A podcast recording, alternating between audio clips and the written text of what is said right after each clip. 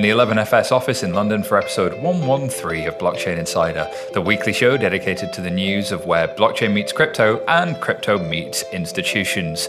Today we bring you Binance to land in the US, Bakkt launches ever closer, and maximalists can't mean, apparently. Uh, all this and more on today's Blockchain Insider.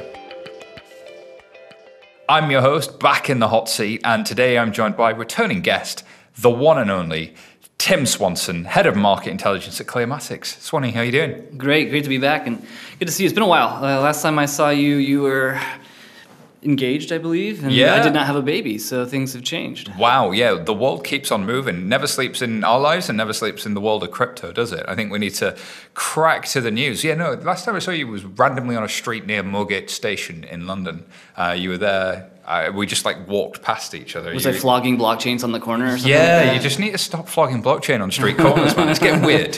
Um, I just need a bigger jacket. You know, these blockchains are just so long they can't fit in one well, jacket. you anymore. are a PTK uh, classic bag holder, I do believe. Yeah, my, my bags. I, I, it was very difficult to get them across the ocean. It was just, had to charge extra for those. So many bags. All right, let's get on with the news. Um, first story comes from the Wall Street Journal, and this is about a venture capital stalwart who is apparently fighting the US crypto crackdown. This is, of course, about Andreessen Horowitz, or A16Z, um, putting up a fight against Washington's crypto crackdown. The firm hosted various regulatory agencies at a private conference where Marc Andreessen, uh, the famed investor slash human egg, um, compared crypto to the early internet. Um, the message back from Washington didn't seem to be particularly accommodating. According to people who attended, um, Christopher Giancarlo, who was the chairman of the CFTC until stepping down in July, uh, said he warned Andreessen Horowitz that regulation of crypto couldn't just be brushed aside. Some of the things you learned from uh, your older VCs, this won't transfer.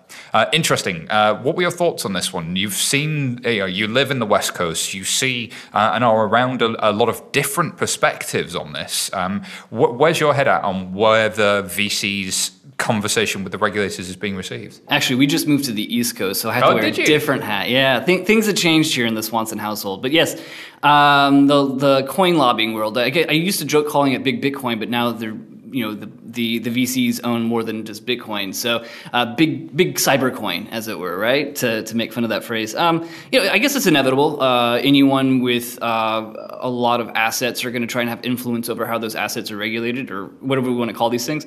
Um, I, I, think I I. Uh, there'd be a good guy to have on your show actually it's a guy named lee reiners he was quoted in that article he's over at duke law and uh, I, I kind of side with him in the sense that look if you're if you're gonna try to have influence on these regulators like be intellectually honest about it. You know having closed door sessions where you try to say hey hands off and stuff like we don't even know the exact um, you know things that took place or what, what had planned uh, to take place. And i'm not a huge fan of non-transparency for, for areas that uh, people are always saying we're going to have more transparency i find Yeah. it very ironic Yeah, and kind crypto of is known for its transparency. Yeah. Um, I, everything's done out in public. Here's the Git repo. Go see the code for yourself. You can see everything on this permissionless, decentralized blockchain. But by the way, here's a closed door session.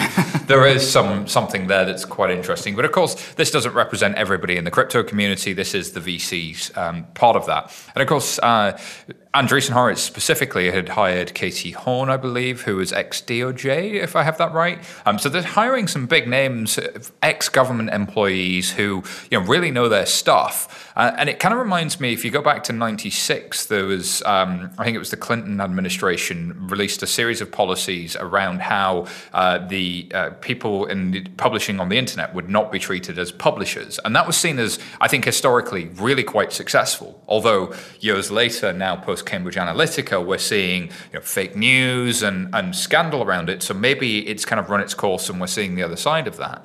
But there's, uh, I think Andreessen Horowitz are pointing to, well, it worked for the internet. We must first do no harm. Uh, there's, they're sort of saying, well, this is like the internet. Don't do harm to it. We're worried that you're killing it. We're worried about international competition. Do you think they, they may have a point, especially now we're more in a, of a global world here? It's not just uh, one country dominates like it was maybe 20 years ago. Now I know I'll be accused of being a status shill, and that's totally fine. But uh, these things are financial instruments, uh, and the networks that they are, are, are, operating on top of are uh, arguably financial market infrastructure. And there's a whole set of regulations around those for reasons for, for after the past because decades. reasons. because I mean, like we've had decades of, of, of examples of why you, these things should be regulated, and so for them to want a hands-off approach is very self-serving because they, they want a hands-off approach because they bought things that probably are, for example, unregistered securities or or uh, that will be operating networks that may be payment service providers. They, they, depending on the jurisdiction, they could be regulated different ways. So I, I, we understand why they have the incentive to want to get regulators to have a hands-off approach, but I think it's self-serving and it's uh, in some cases it could lead to systemic issues if these things become very, very large. Uh, it's interesting that the bank lobby is not an insubstantial lobby in the US as well, but the financial services world is used to engaging with regulators and policymakers in, in quite a different way. And you see this, um, you know, kind of happening in forums, and you see some of it gets published, some of it not arguably there are ways that that could be improved. I would say that you know that's not not whiter than white either. Uh, but actually, the, you do have this East Coast West Coast thing of like the world of financial services versus the world of tech lobbying, and it's going to be interesting to see how this one plays out. The next story comes from CryptoSlate. Bakkt prepares to launch their Bitcoin futures contract. So, uh, physically settled futures contracts will be the first of their kind. And apparently, they are set to launch on September the 23rd, 2019. Um, trading hours will be between 8 a.m. and 6 p.m. Eastern Daytime, uh, with a daily settlement window between 4.58 p.m. and 5 p.m. Contract size will be equivalent to one Bitcoin with a maximum price fluctuation of $2.50 per Bitcoin or $2.50 per contract. And a block trade may be executed at $0.01 per Bitcoin.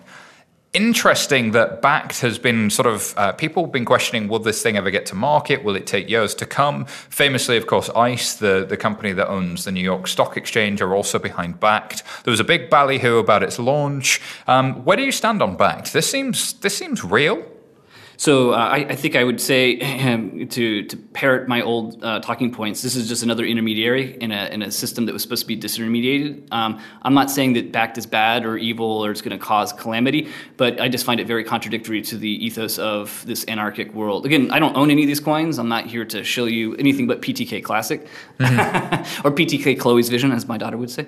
Um, but the uh, if, if if Bakkt exists, then um, any of the things that intermediary intermediation takes place, uh, we've seen for decades or centuries really, um, could come into effect. In, in, fact, how the influence of, for example, a protocol could be designed or not designed, or upgrades or side grades. So all the debates around, for example, block sizes, uh, you'll have potential undue or do influence on on what happens with these different uh, protocols. So uh, again, we could sit here and argue about what side grades or upgrades should take place, but now you have an intermediary with a lot of heft that could potentially do even more. I, I guess it comes back to: Do you believe that the value of Bitcoin was around removing intermediaries? If you do believe that, then this kind of shouldn't be exciting to you. Uh, however, a lot of the people that would claim to believe that may be excited by this. The flip side of that is are there other utilities or values to a new type of asset class and somebody supporting that as an experiment is, is pretty interesting nonetheless. And seeing uh, what do you think it says about institutional players taking bitcoin seriously as a tradable asset. Is, is there something there or are they experimenting to it? Because it's an expensive experiment at nearly $100 million um, that they've invested in this thing. Yeah i think my old, old colleague uh, todd mcdonald told me best. He's like tim uh, banks will trade if things are worth trading. So yeah. uh, again, I'm, that's not to say that that's not an endorsement of anything, but uh, if, if banks find that there's or uh, institutions find that there's something to trade that has some value for them, um, some margin, then I, I, guess it makes sense for them from a balance. And, and, Bitcoin continues to creep into legitimacy, um, but in so doing, it starts to look a lot less like its original vision and a lot more like an asset class uh, that people want to buy, sell, and trade. That looks a lot like digital gold, and this is this is something that we're seeing as a narrative start to emerge. Of course, this is a soft launch; it won't be available um, to mass market. Do you expect to see this kind of just sail through and become a, a mass market thing at some point? I, I could only speculate, and to be a good person to do that on your show would be named Karen Murray. Mm. So he's a local guy as well, and he's uh, happy to. Again, I'm, i come on the show to tell you people that you should, you should yeah, be on your like, show. You can do that when we're not recording. That's cool. Um, All right, next story comes from decrypt.co. Um, apparently, maximalists can't meme, Tim. Um, this link actually came out in late August, um, but actually, this was about a blog post from uh, Ben Munster, who long form discusses the great meme war and the crypto community on social media and other platforms. This was off the back of um, apparently some maximalists look to reshuffle the feathers of the block CEO, uh, Mike Dudas. Give us the too long didn't read on this one, Tim. Yeah, so uh, if you guys aren't familiar, there's a there's a group of hardcore. They call themselves toxic, toxic maximalists. They were that with a badge of pride. Uh, that gave a uh. And what's a maximalist for the unfamiliar? Uh, basically, anything but my coin is, is junk. So yeah. in this case, Bitcoin maximalists are anything that's not Bitcoin is junk or scam or mm-hmm. know, fraud or something like that. So uh, they, they, use other language that I will not use on this radio show. But uh, the this this particular presentation that was done in Dallas, I believe, three weeks ago, four weeks ago uh, by uh, a group of people from the Satoshi Nakamoto Institute. So it was, a bunch of you know young guys that um, got in early and now are, are, pushing their I guess their agenda that the only thing that's good is, is Bitcoin. Um, and, and, the whole talk that they did was explaining how the best way to, to push this uh, agenda is through memes and the different ways you could push these memes on social media. Anyways, it was it was very um, uh, I hate saying navel gazing, but it was like, okay, whatever, dude. You're just you're saying these things, and then literally within a day they were being made fun of, and then they complained that they were being made fun of on social media. Mm-hmm. And then Mike Dudas, uh, who uh, is the founder of a, a, periodical called the the Block, he I don't want to say he defended, but he pointed out, hey, you know, uh, we we brought some people uh, to, or he allowed a person to attend an event who was apparently making fun of some of these guys and ended up getting um, lynched for, by by not having uh, the the blacklisted or whitelisted approved you know people who you're allowed to bring to events. Anyways, it became it, it, became very muddled, very cannibalistic, uh, and, it's uh, very tribal. Uh, we see this time and time again in, in, these Twitter debates around cryptocurrencies.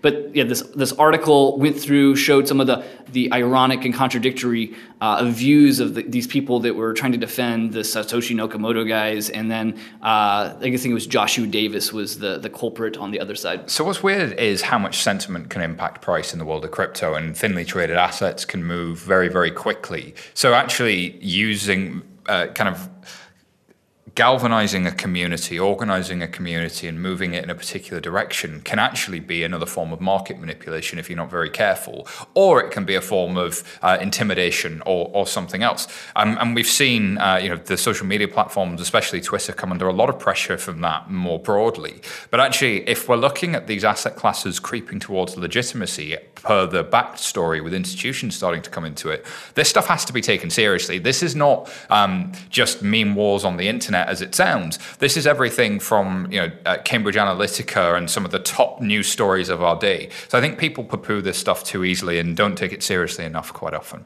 And with that, it's time for a quick chill. Alrighty, uh, do you have any plans on the 23rd, 24th of October? Uh, if you don't, please do join 11FS at CordaCon 2019 in London, one of the top blockchain events in the world, hosted, of course, by our good friends at R3. Uh, CordaCon is their once a year event, brings more than 800 blockchain leaders and technologists uh, and from various industries around the world together for two days of interactive sessions, use case presentations, tech talks, nerdery, and of course, Todd McDonald. Um, Dev Day, hosted on day one, will focus on anything from blockchain basics and developer tooling to advanced concepts. And Biz Day on day two will feature industry leaders who will take on in-depth look at major initiatives and key trends. Um, plan to join Dev Day, Biz Day, or both if you're a day walker. Um, you can you can walk in both days. Um, did I mention registration is F R E E free. Uh, sign up now, but space is limited. I hear the guys have a few more spaces, but not many. Uh, head over to r3.com forward slash CordaCon for more info. See you there. All right, on with the show. The next story comes from The Telegraph, um, the famous broadsheet in the United Kingdom. Um, digital currency can help meet new financial challenges. Uh, this is really about the uh, People's Bank of China announcement that it will launch uh, a digital currency. And it shows in principle that the Chinese government supports some form of technological development towards digital currencies um, or central bank digital currency. Um, as a new type of legal negotiable instrument, a digital currency signifies the upgrading of existing legal tender an extension of uh, the yuan into cyberspace. Digital legal tender, they say, will promote China's financial market construction to a great extent and help uh, experts make thorough analysis of the currencies using big data interesting that we've also seen around this, Tim, a number of articles about sovereignty over currency and a lot of fear, um, I think, coming from the PBOC on the back of the Libra announcement that uh, that, that, Libra was dollarization of the world by stealth. Um, interesting to view this through different lenses. How do you view the the um, PBOC's kind of comments around digital currency? And of course, they're talking digital currency. They're not mentioning blockchain or DLT. Absolutely, yeah. So uh, my uh, my contacts in some of the, the banks that are supposedly involved in, in, some of this in China have told me that there is no blockchain. It's very similar to something like CLS. It's not CLS, but it'd be uh, a centralized. Uh, a point of trust, effectively. Yeah. Um, so it would look more like the Bank of England's real-time gross settlement upgrade, but with a digital token. Or? Yeah. The, unfortunately, there's just so much speculation that I really couldn't even say. You know, people talking about different layers, and, and, until it comes out, until you have like some kind of white paper, all we could do is, I, I think, fairly uh, just just say that they're, they're, they do not want to be left out, whatever that might be being left out. Mm. Um, but I, I, honestly don't think that they, they should fear Libra unless there's something I'm missing. Libra hasn't launched. It may not be launched in every jurisdiction. Uh, China has the ability to prevent it from being launched in, in China. Mm-hmm. So like, or the Chinese government. So like for, for, them to say that they're concerned, it'd be interesting to know exactly what existential problems that, that they have uh, that they, they couldn't handle themselves in that part of the world. And I think um, we have seen uh, that Japan's looked at J-coin and, and it's looked at uh, how can you have sort of this example of digital cash that looks and feels a lot more like you would see from airtime providers in, in sub-Saharan Africa. The idea of that um, central bank digital currency that looks and feels like cash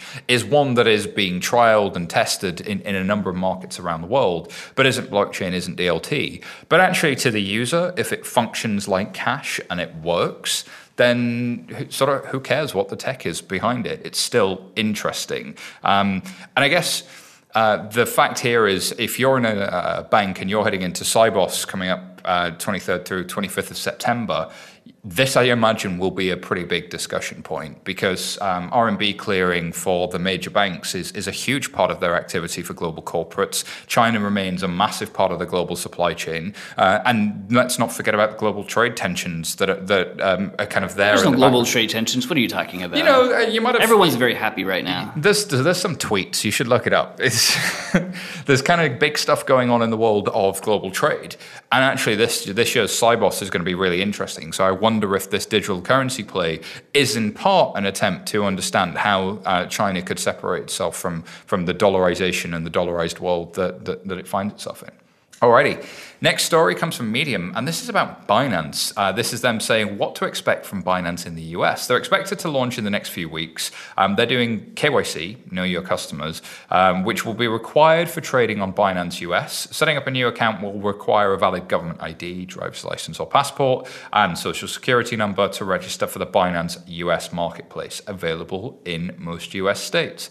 Um, I think this isn't a giant surprise, Tim, that Binance is coming to the US. Do you think? Uh, they'll be welcomed with open arms and they'll have no problems? Do you think they'll get mass user adoption? Do you think loads of people will go through this, or are they just going to be using the non KYC kind of internationalized version that most people can get access to anyway? So, uh, yeah, I think it's the latter. I, am going to cheat by saying I actually know somebody involved in this project, uh, and they have spent a lot of time um, talking to regulators to try and get the, the least controversial coins, assets, tokens, whatever you want to call these things, and it, it looks like they're just going to emulate some of the ex- existing exchanges here that have received approval. So they're kind of just copying that, make, trying to get their name brand here and establish like a beachhead. Mm-hmm. Uh, I can only speculate beyond that.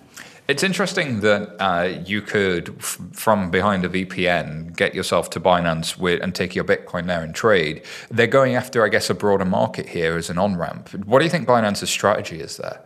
They don't want the. My understanding is they do not want to have. Uh, to be left out. They want to not allow uh, these other exchanges that have been in the U.S. Uh, to just have 100% market share. They, they, they basically like to have all the things. Yes. Binance wants all the things. And in other Binance related news, they've also launched a dollar backed stablecoin. Uh, story comes from Coindesk. Um, Binance USD or Buzzed um, BUSD, has received the blessing of the New York Department of Financial Services, apparently. Um, they're launching in partnership with the Paxos Trust Company. We haven't heard a lot from Paxos for a little while. Um, do you know anything about this one, Tim? Um, so Paxos uh, actually just announced about a week ago that they're getting that their gold settlement project is actually launched. I'm not sure if you saw that. No, uh, I didn't. It was very like uh, if you if, if listeners have been uh, on this show, you'll you hear the gold use case come up periodically. Mm-hmm. And Paxos, about four years ago, I remember seeing and hearing one of the pitches early on. Uh, before it was called Paxos, it was actually ItBit, and they had Yeah. to spin out a unit called Paxos, uh, and gold was going to be one of the use cases. So it's taken about four years for that to get off. And so in, in the meantime, they've actually set up this trust entity uh, and set up their own. Um, commercial bank-backed uh, quote-unquote stablecoin. So I believe they're just trying to use reuse the infrastructure they have uh, to, to help out those entities they think are are, are useful enough. In, in this case, I can only speculate about how they view Binance. Interesting stuff. Um, they, yeah, they're, they're a veteran, as you say. Um, they're they're pretty large. Uh, Binance um, going into the US and now launching a stablecoin. Do you think they're going to run into more regulatory obstacles? It seems like that's not the case, but they've always been seen. At least this is how I've perceived them. Um, because they're international in nature, they don't have a clear home or jurisdiction as sort of outside of um, a given jurisdiction. But that seems to be changing. They're setting up legal entities in given places. They seem to be following the rules and, and not struggling. But then uh, we'll see. I I would say that we, we should do a separation, a nuance there between Binance US and Binance itself, international. Uh, Binance International, we could have a whole show about what I think the things that they're doing wrong. yeah. but, but we don't have time for that. But I, but I guess that's why it makes it strange because surely the funding for Binance US is coming from Binance International, and if you were to follow the money, you would say that the ultimate beneficial owner is therefore somebody that you'd have questions and concerns about from a management team. Uh, like. It's interesting to see that maybe the regulator, I would speculate, is looking at, well, actually, if you come inside the fence, then at least we can understand what's going on, at least we can start to see the data. And there's a benevolent honeypot thing going on here from the regulators, which is wherever somebody like a Binance is making attempts to comply, they're actually welcoming that and looking to collaborate with them. And this actually turn, uh, touches with your next story, but uh, with, with Netki. But before we get to there, the uh, the Chainalysis, I believe, is the, the data analytics provider for Binance. And Yeah. Chainalysis is out there looking for bad guys or, or illicit activity. So maybe again, I can only speculate why New York DFS uh, approved this, but perhaps they assuaged them by saying, "Hey, look, we'll handle our AML stuff by by doing end to end data analytics." And and Binance is arguably the biggest, if not the one of the top two, depending on the day, uh, exchanges by volume.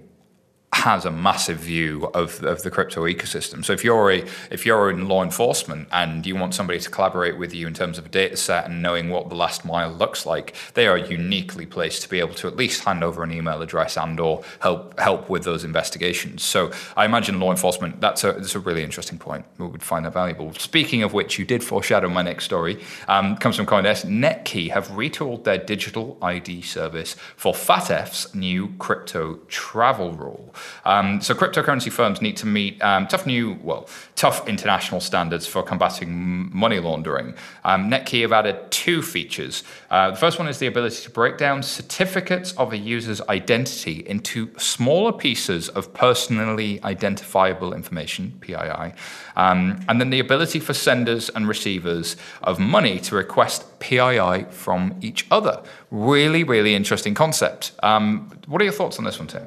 Yeah, the whole travel rule issue. Um, Yeah, what is the travel rule? Let's start there. Uh, the, the the most generic general way of describing it is uh, the both sides of transactions are known. Yes. Uh, and with cryptocurrencies, especially these anarchic coins like Bitcoin, they're designed like Satoshi wasn't Satoshi intentionally wasn't designing a system in which you could uh, identify easily identify Yeah. parties on either side. Um, so the the controversy around the travel rule as impl- trying to implement it with uh, with the cryptocurrency world has been going on at least since 2013 when I believe there was a couple different articles, a couple closed hearings. Uh, I think Circle, Coinbase were uh, even out then uh, back then saying, oh, this would be impossible to implement. Well, uh, again, I'm not saying it's it's going to be easy, but if if regular financial institutions have to do it, why should cryptocurrency companies not have to do it too? So obviously, there's a lot of pushback saying we should deserve a carve out or some kind of exemption. But at the end of the day, if you're transferring value or at least something that people consider value, uh, why should you not have to identify both sides of the parties? Well, I, and I guess uh, if in theory, both you and I could go create, um, we could take open source software and we could run our own Bitcoin node and we could transact privately on Bitcoin and nobody would know it was us. And there would be nothing to stop us um, sending money from that node to. But that's just Bitcoins. You're not sending actual like cash. Correct. Um, so uh, and there's no there's no dollar side of it. There's no there's no fiat side of it at all. Uh, exactly, and it's only when it hits fiat that the, those rules start to, to come into place. But if I were to take some US dollars and I was to go to a Coinbase or Binance or wherever, and then I would send it to you, and you were then to take those Bitcoin and take them out and get dollars, then the law already states this isn't a change to the law. Uh, in most countries, this is an enforcement of existing laws. This is an enforcement of existing laws. We have to know who those parties are, especially if it's above $1,000. Below $1,000, we don't necessarily always need to know because it becomes more cash like and, and, below a de minimis value. Um, but this is really surprisingly more challenging in Bitcoin because it becomes like a, a last mile problem and it becomes a uh, who's responsible for all of Bitcoin problem because I, as Coinbase, could be responsible for my bit of my clients. You, as Binance, could be responsible for yours. But what happens if one end of the transaction isn't with either of us? Or what happens if there were three or four hops to get to that transaction? Who's responsible? And so that slippery slope argument has been one where there's been quite a bit of like, actually, we need some help here from law enforcement or some intermediary or some others. We, we do a lot of work at Global Digital Finance with uh, uh, the AML working group on exactly this. So if you're listening and you're you're interested, get in touch with um, hello at gdf.io because I think this is a super interesting area where there are challenges that you wouldn't have seen in the world of traditional finance. In the world of traditional finance, there's always a bank on the other end somewhere, and you can always go talk to that bank.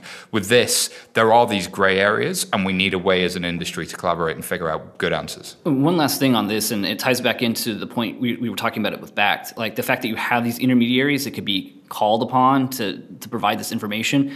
I mean, the other side of that argument is, well, doesn't that defeat the purpose of having one of these blockchains in the first place? Like, if you, if you have an intermediary that's, that's, that's, that's identifying and identifying all parties or trying to identify all parties, then what's the point of paying for a proof of work network? Yeah, it starts to look a bit silly, doesn't it? Um, I think, though, the interesting question for me remains what are the consumer problems that need solving? And let's start on that side of the equation. And there are some interesting ones around. Uh, we're heading into a bear market. There aren't, uh, there aren't many uh, assets that have yield. Um, people are looking for uh, different types of asset classes. And, and, and that sort of digital gold story still sort of stands up a little bit. Um, but the, the peer to peer decentralized cash is, is a bit harder to make an argument for, I think, these days. All right, stories we didn't have time to cover. Uh, first one comes from finance magnates. Dapp Radar secured $2.3 million in a Naspers led seed round. Uh, Coindesk Ethereum to test their Istanbul hard fork in early October. Watch this one closely um, because uh, if Ethereum can upgrade itself. Back to Constantinople. Yeah, yes. There's uh, make Istanbul Constantinople again. Some great memes out there. Uh, the Ethereum guys can meme. Um, Cointelegraph, LG are developing a blockchain phone in response to Samsung because uh, they've got to have one too. REA.biz, uh, Schwab dismisses cryptocurrencies as speculation. And from CoinGeek, Line wins crypto exchange license from Japan's FSA. Interesting one. Uh, Japan is definitely really, really out there in terms of the regulatory environment and one to watch if you're a regulatory nerd. All right, now it's time for Tweet of the Week. Tweet, tweet, tweet, tweet. It's the tweet of the week. Tweet of the week. This week's tweet of the week comes from Whale Alert at whale underscore alert. 94,504 Bitcoin, also nearly a billion dollars, have transferred from unknown wallet to unknown wallet. Wow.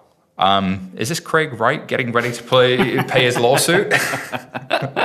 Allegedly. It's uh, we're, we're trying to prop up the PTK price. Don't don't tell anyone though. Don't- That's a big transaction. Well, you know, Colin's been holding it back. You know, yeah. sa- saving for a rainy day for his daughter's tuition. So Colin G. Platt, uh, up to no good. There's some some big actors out there still, and we've seen that um, you know, some of the top wallets in the world still hold a, a massive concentration of the Bitcoin. Um, is is that a risk if somebody you know, in retail is, is in the space? Well, uh, the one one set of conversations I saw on social media that generated a lot of uh, uh, engagement was if you have a billion dollars in a, in a one transaction and the transaction fee was like seven hundred dollars. You know, how much would miners be willing to spend to reverse that so they could kind of double spend? There, there's conversations about attacks and um, you know, for example, miners when they mine a block, they don't actually are unable to spend that for about hundred blocks. So the question about how secure moving large value that's that's one of the pitches. But in, in practice, nobody's actually been moving lo- like significantly large value.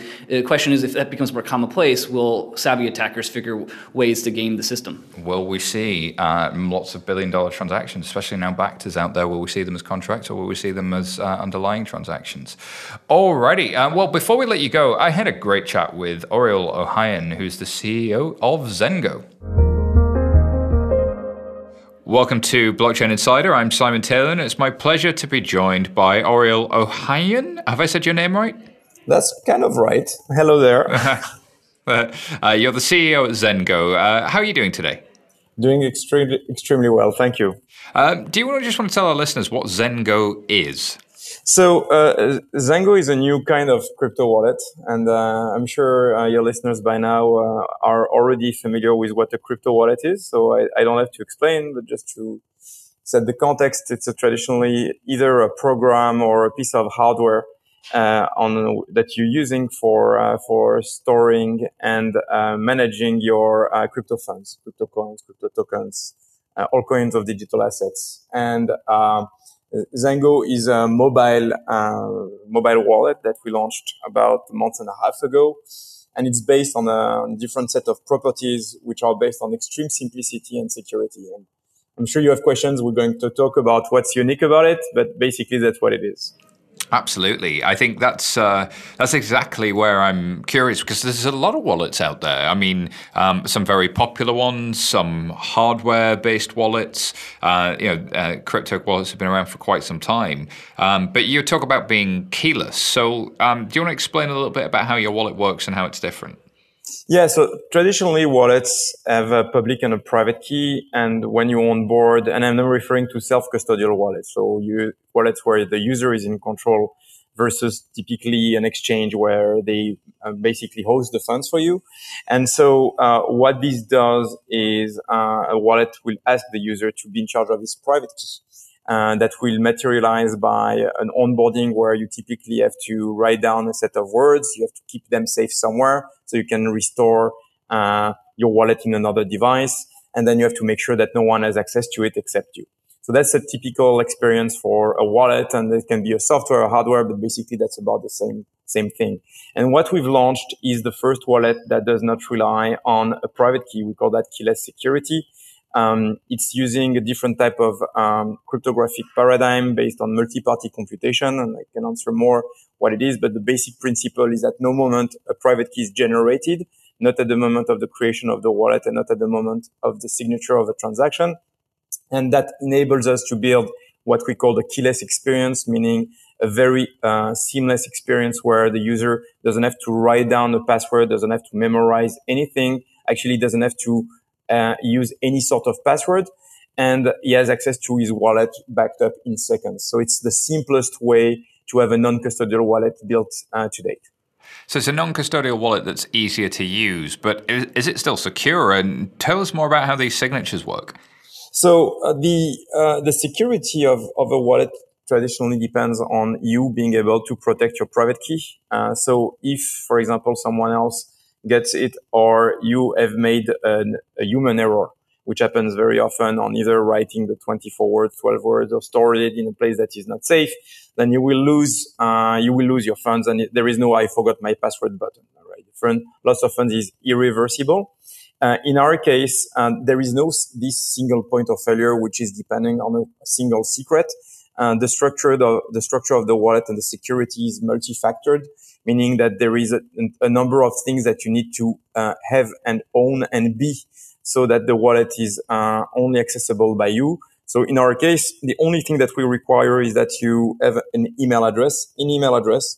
Um, and that's the only thing that you need to uh, remember. Uh, we don't ask you for a password because we send you a magic link. Once you've confirmed it, you just uh, confirm your device biometrics. And after you've done that, the last step is that we actually do a, do a 3D scan of your uh, of your face, uh, which is measuring a set of tens of parameters. It is not Face ID that you find on iPhones; it's a different technology. And that's it. Your wallet is set up and backed up, and that means that only you can access your your wallet. And so, if an attacker wants to steal it, unlike traditional wallet where a password is enough to get your funds, uh, the, the, the, the, the, the, difficulty to, to access your funds is actually a lot more, uh, a lot more difficult, much, much, much higher uh, in terms of difficulty. So, if I had an account compromised, like um, somebody had compromised my email address or somebody had compromised my, um, maybe they've done a SIM swap attack and they've compromised my phone, um, there's still no way that they could um, kind of uh, reset my access to my wallet or, or take over my account.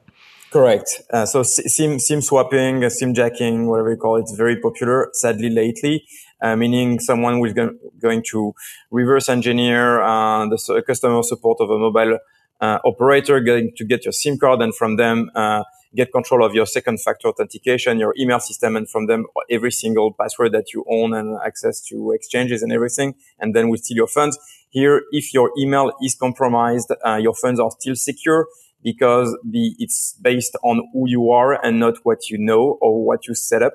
And so the, the, uh, the, you know, there's no 100% security, but the security is um, much, much better than a traditional uh, wallet, but still with a user experience that is extremely simple because it does not require you to have any knowledge in security or to remember anything complicated. It's phenomenal. Um, I think then that sounds like a challenge. That sounds like somebody's going to want to break it. Um, have you had anybody try and break it? Has anybody ever been able to to break into your wallet? Uh, well, actually, we have actually pushed our luck a little bit because uh, you know we, when we came out, uh, we, because we're coming with such a new paradigm, a new recipe, people were skeptical. So instead of trying to explain and explain over and over, what we did is we have organized a challenge for 30 days where we put a Bitcoin in a wallet where we gave away the email address, and the iCloud account, and even a high definition picture of my face. And, uh, you know, tens of people, like sub, sub hundred people have tried to break in and no one has managed to move the, the Bitcoin. Uh, we'll soon have a new edition with actually a lot more funds. Uh, but we had to start somewhere. And so until now, no one has managed to, to break. No one has actually lost their funds, unlike traditional mobile wallets or other wallets, 100% of our users have their funds backed up because the process is just seamless and immediate. So there is no situations where people deposit funds and are not backed up and are able to recover. So it's by far, by far better than traditional wallets. It'd be really interesting to build like a crypto X Prize and um, make your wallet one of the things that people win the X Prize if they manage to break into, and, and, and a few other things. But that's a, that's a conversation for another day. Um, listen, stepping out, um, you guys actually got a shout out from uh, David Marcus from Facebook and, and of Libra fame. Um, you know, kind of shouting out what you guys have done with with the wallet. Um, can you tell me about what the reaction's been like since then? So what happened, just for the context, we launched about a month and a half ago with support of uh, Bitcoin, Ethereum, and we just launched a support for Binance Chain. And uh, about two, three weeks ago, uh, Facebook announced this new project called Libra and put out the library for um, for uh, for, uh, for for Libra. And so we are we have immediately uh, looked looked at it, and because of the technology that we have and the capacity to add very quickly any new blockchain, uh, we thought it would be interesting to build the first non-custodial wallet for Libra. Uh, because as you know, the only wallet that is officially supposed to support Libra is a custodial wallet by, uh, by Libra called Calibra. And we wanted to see if it was actually possible to build something that is non-custodial. And so we did, and we, uh, we released it and uh, it's on open source. Uh, it's available in our library on GitHub, on the name Kzen Networks. And the reaction was actually astounding. We did not expect so much, so much uh, great feedback. Mm, it was, I think it was the manifestation of two things. the fact that it was indeed possible to build something that is non-custodial for Libra, which is going to be extremely important for the development of that project, but also the fact that the uh, technology approach that we have enabled us to uh, deliver so quickly on a new project that has been only two weeks old at least uh, in, uh, in, in live. And so uh, we did have indeed a lot of reaction from from David Marcus, from Kevin Wills, from uh, many other people actually Libra, but also from the community at large. And uh, it sounds like uh, this is something that we're going to double down in. We very much like this project with all its, in, its imperfections. And we are going to actually bake in Libra testnet into Zengo and it's going to be available in the next couple of weeks. Well, it sounds like exciting times for you guys. Lots coming up. Um, if people like the sound of a of a wallet that nobody's ever hacked um, and that uses a very different approach, you know, the keyless approach to uh, kind of managing their crypto, where do they go to find out more? Well, you just uh, it's very very easy, not very difficult to find us. You just go to uh, to uh, to your favorite browser. You go to zengo.com. So no funky termination. It's easy to remember. Uh, on Twitter, we are at Zengo, and in the App Store, we are Zengo. And you find us there. We'll be on Android very soon. So for now, we're just on iOS. Awesome. Well, thank you so much for being on Blockchain Insider this week. You're welcome. Thank you so much for having me. Thank you so much, Ouriel. Uh, that wraps up this week's show. Just to remind you all listeners, this podcast is made by 11FS. We're a challenger consultancy working to shape the next generation of financial services. We also create truly digital propositions working with banks, big techs, and all kinds of companies who want to get the most out of where finance meets those crazy people called customers. Uh, check them out, they're really cool. Uh, Want to hear more Blockchain Insider every single Thursday? The subscribe button's just there. Go ahead and smash that uh, subscribe button. And if you're already subscribed, please, please throw us a review. Uh, Tim, where can people find out more about you? Find me on Twitter at of numbers. You can find my website ofnumbers.com, and you can visit my employer clearmatics.com you go those URLs down like a pat. That's uh, that, there's a pro right there. You can find me at sy taylor on Twitter, or you can just email me directly, Simon at 11fs.com. If there's anything we've talked about, uh, you want to have a chat about. Big thank you as always to our amazing production team here at 11fs, producers Laura, Petra, and Hannah, and of course Alex, our superstar editor. Thank you for listening. We'll have more Blockchain Insider next week. Goodbye for now.